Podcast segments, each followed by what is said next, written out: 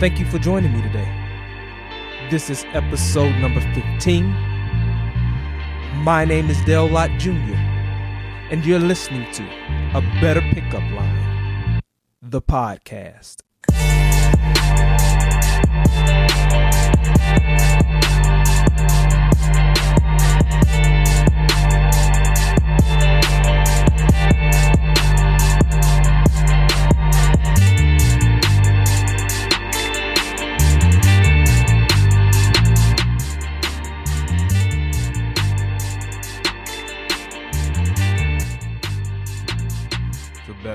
Line, the podcast.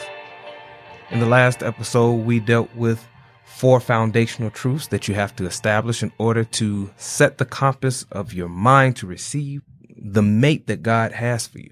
Now, today we're going to start talking about one of the first of three principles that you would want to utilize to prepare yourself to receive that spouse that God has for you. The first one today is saturate yourself with the word of God for your life. Now, we've looked at Proverbs 4:23 before and let's take a look at it again. It says, "Keep your heart with all diligence, for out of it spring the issues of life." And then when you look at Matthew 12 and 34, it says, "For out of the abundance of the heart the mouth speaks." Now, from these two scriptures, you can clearly see it stated that from your heart flow the forces that shape your life. But see, it's not just what is in your heart, it's what's in your heart in abundance. The life that you live, it is completely dictated by what you've put into your heart and what is flowing out of your heart in abundance. So therefore you have to be diligent to make sure that what comes out of you is the life that God has for you. In order to do this, you must saturate your heart with God's specific word and plan for your life. Let's take a look at 1 Timothy 4, 13 through 16. And it reads, Till I come, give attention to reading, to exhortation, to doctrine. Do not neglect the gift that is in you, which was given to you by prophecy with the laying on of the hands of the eldership. Meditate on these things. Give yourself entirely to them, that your progress may be evident to all. Take heed to yourself and to the doctrine. Continue in them, for in doing this you will save both yourself and those who hear you. Now, inside of every man, there is a gift, a gift of grace, a, a free gift, a miraculous faculty, a divine gratuity, a spiritual endowment that comes from God. Now, his intention is for you to use this enablement that is specific to you to change lives. When you meditate on and give yourself entirely to that which God has put on the inside of you, you know, along with readings and exhortations and doctrines, the progress that you make in life will become very evident or it will be seen by all. It is by this commitment that you can finally live the life that God intended. And in addition to perfecting yourself, you're also perfecting others. So how do you discover the specific word for your life?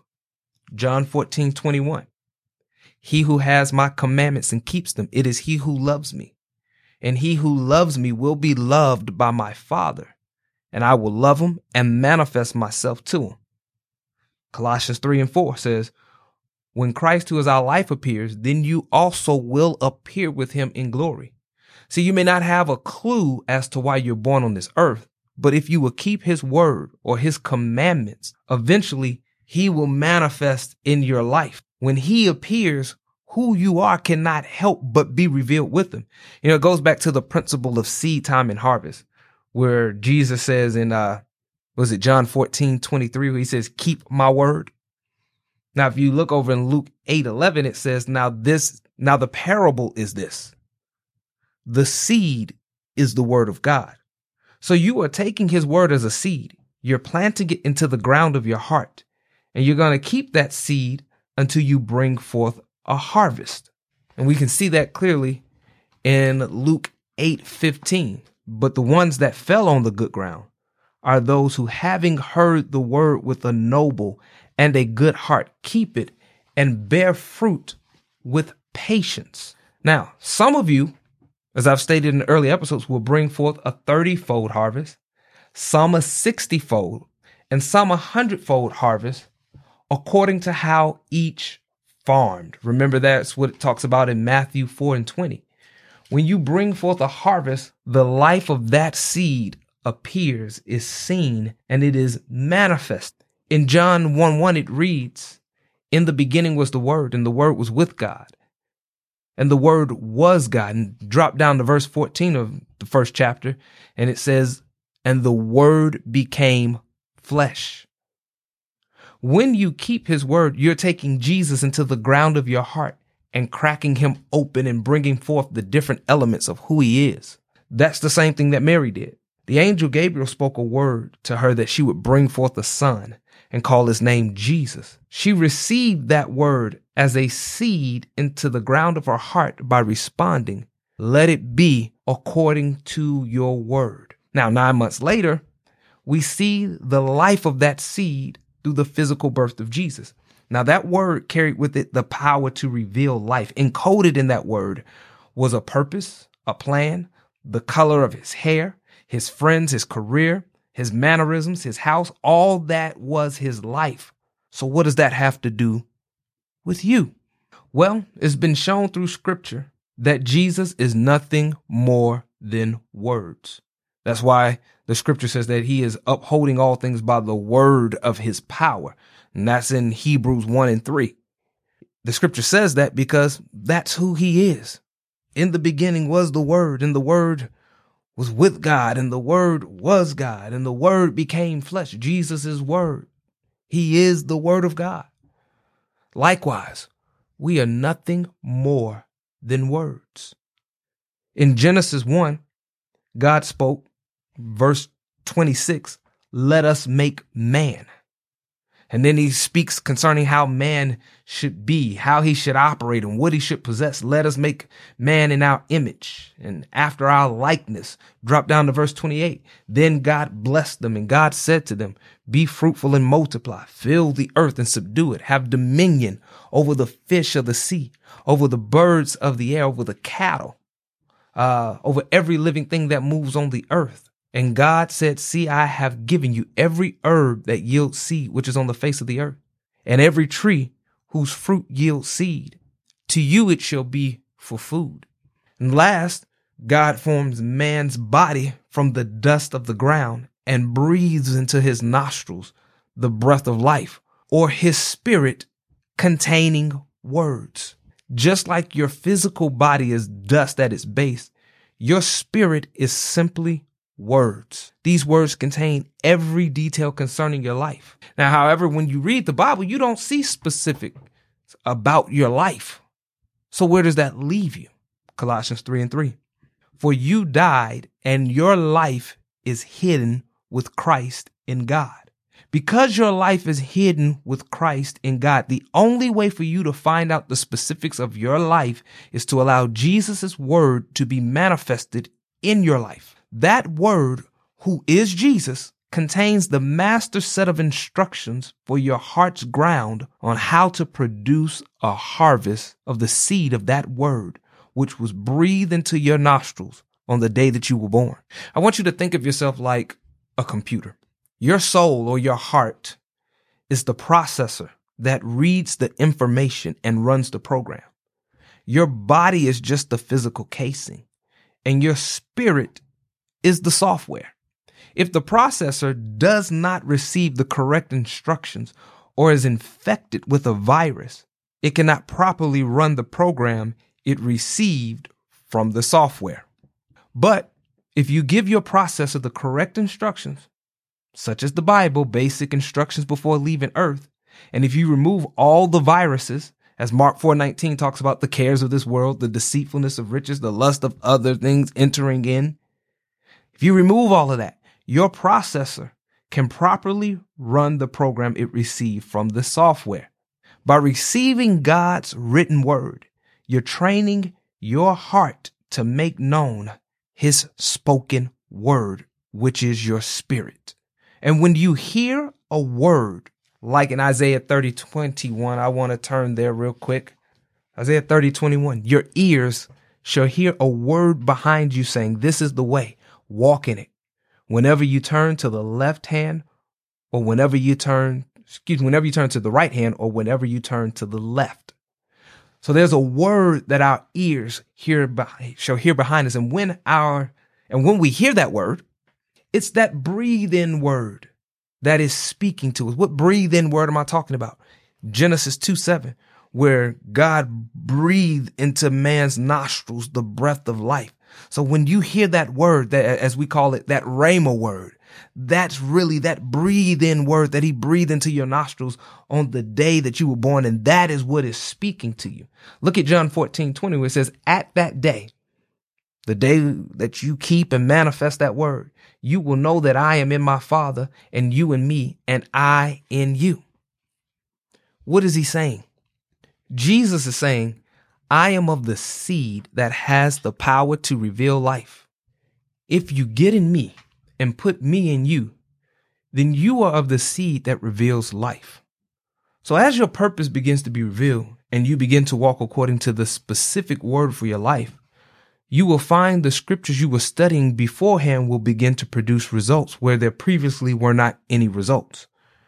So you can study scriptures on prosperity, healing, and deliverance, determining to put it in your heart and produce a harvest. However, you will see minimal results until you begin to walk according to the purpose for your life. All the scriptures you've been studying, they need a place to get involved, an avenue by which to flow. And your purpose is the conduit of blessings.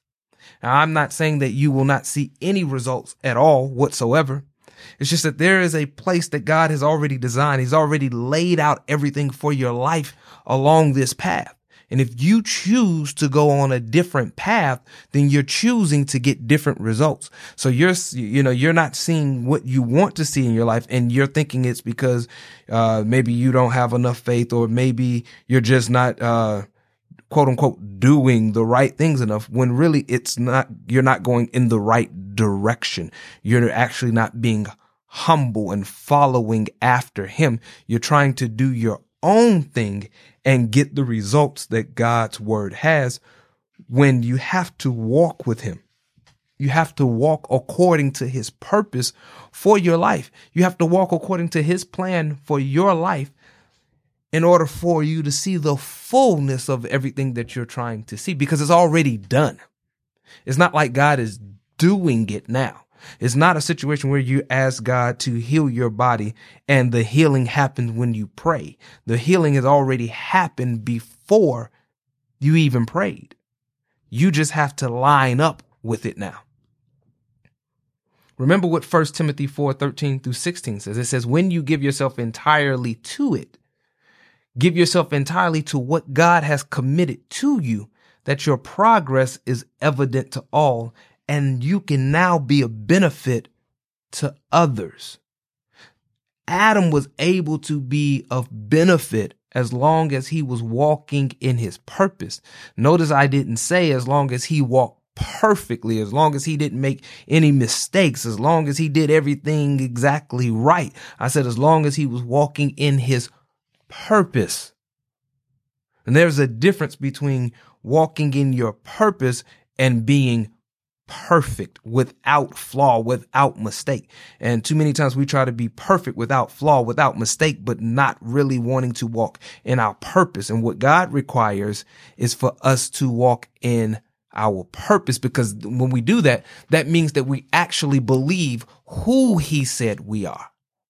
And because we believe who he said we are, we begin to walk that out. Now, when you look at Adam in Genesis 2, you know, God placed Adam in the garden that was the place that he specifically designed for Adam to be. And there he instructed Adam to tend or cultivate and keep the garden. So likewise, there are some things designed by God specifically for you. But in order to see them manifested in your life, you're going to have to spend some time cultivating and developing these things. You know, you can't be afraid to put forth the labor you were created for. You must respond like Adam did. Well, how did Adam respond? He became that word. What word? Genesis 1:28, be fruitful and multiply, fill the earth and subdue it, have dominion over the fish of the sea, over the birds of the air, and over every living thing that moves on the earth. Genesis 2 15 and 18. Then the Lord God took the man and put him in the Garden of Eden to tend it and keep it. And the Lord God commanded the man, saying, Of every tree of the garden you may freely eat, but of the tree of the knowledge of good and evil you shall not eat. For in the day that you eat of it, you shall surely die. And the Lord God said, It's not good that man should be alone. I will make him a helper comparable to him. Adam was diligent about keeping that word because in the very next scripture, we see Adam giving names to all the creatures that God has formed.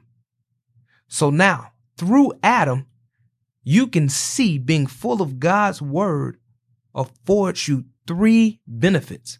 And we're going to discuss them in future episodes, but I'm going to uh, go ahead and, and tell you what these three benefits are. The first benefit is the word of God for your life allows you to judge everything according to your purpose. The second benefit is it hastens the arrival of your spouse. The third benefit is it allows men to give to their wives a rib that is saturated with the word of God for their lives.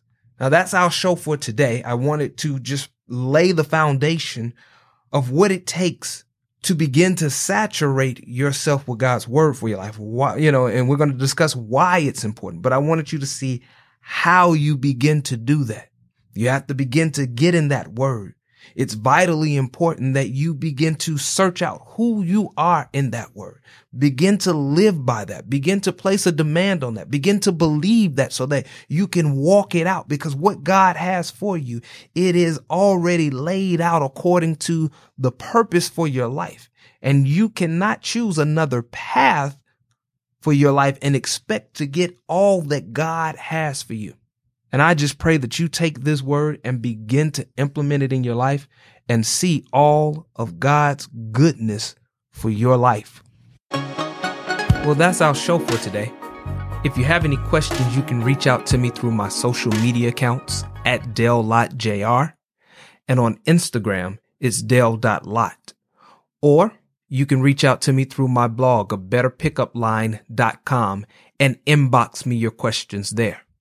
Now, before we leave, I'm going to ask you to do three things.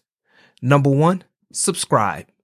Whether you're listening through iTunes, Google Play Music, Stitcher, or whatever your favorite podcatcher is, make sure you subscribe. The second thing, help me spread the word.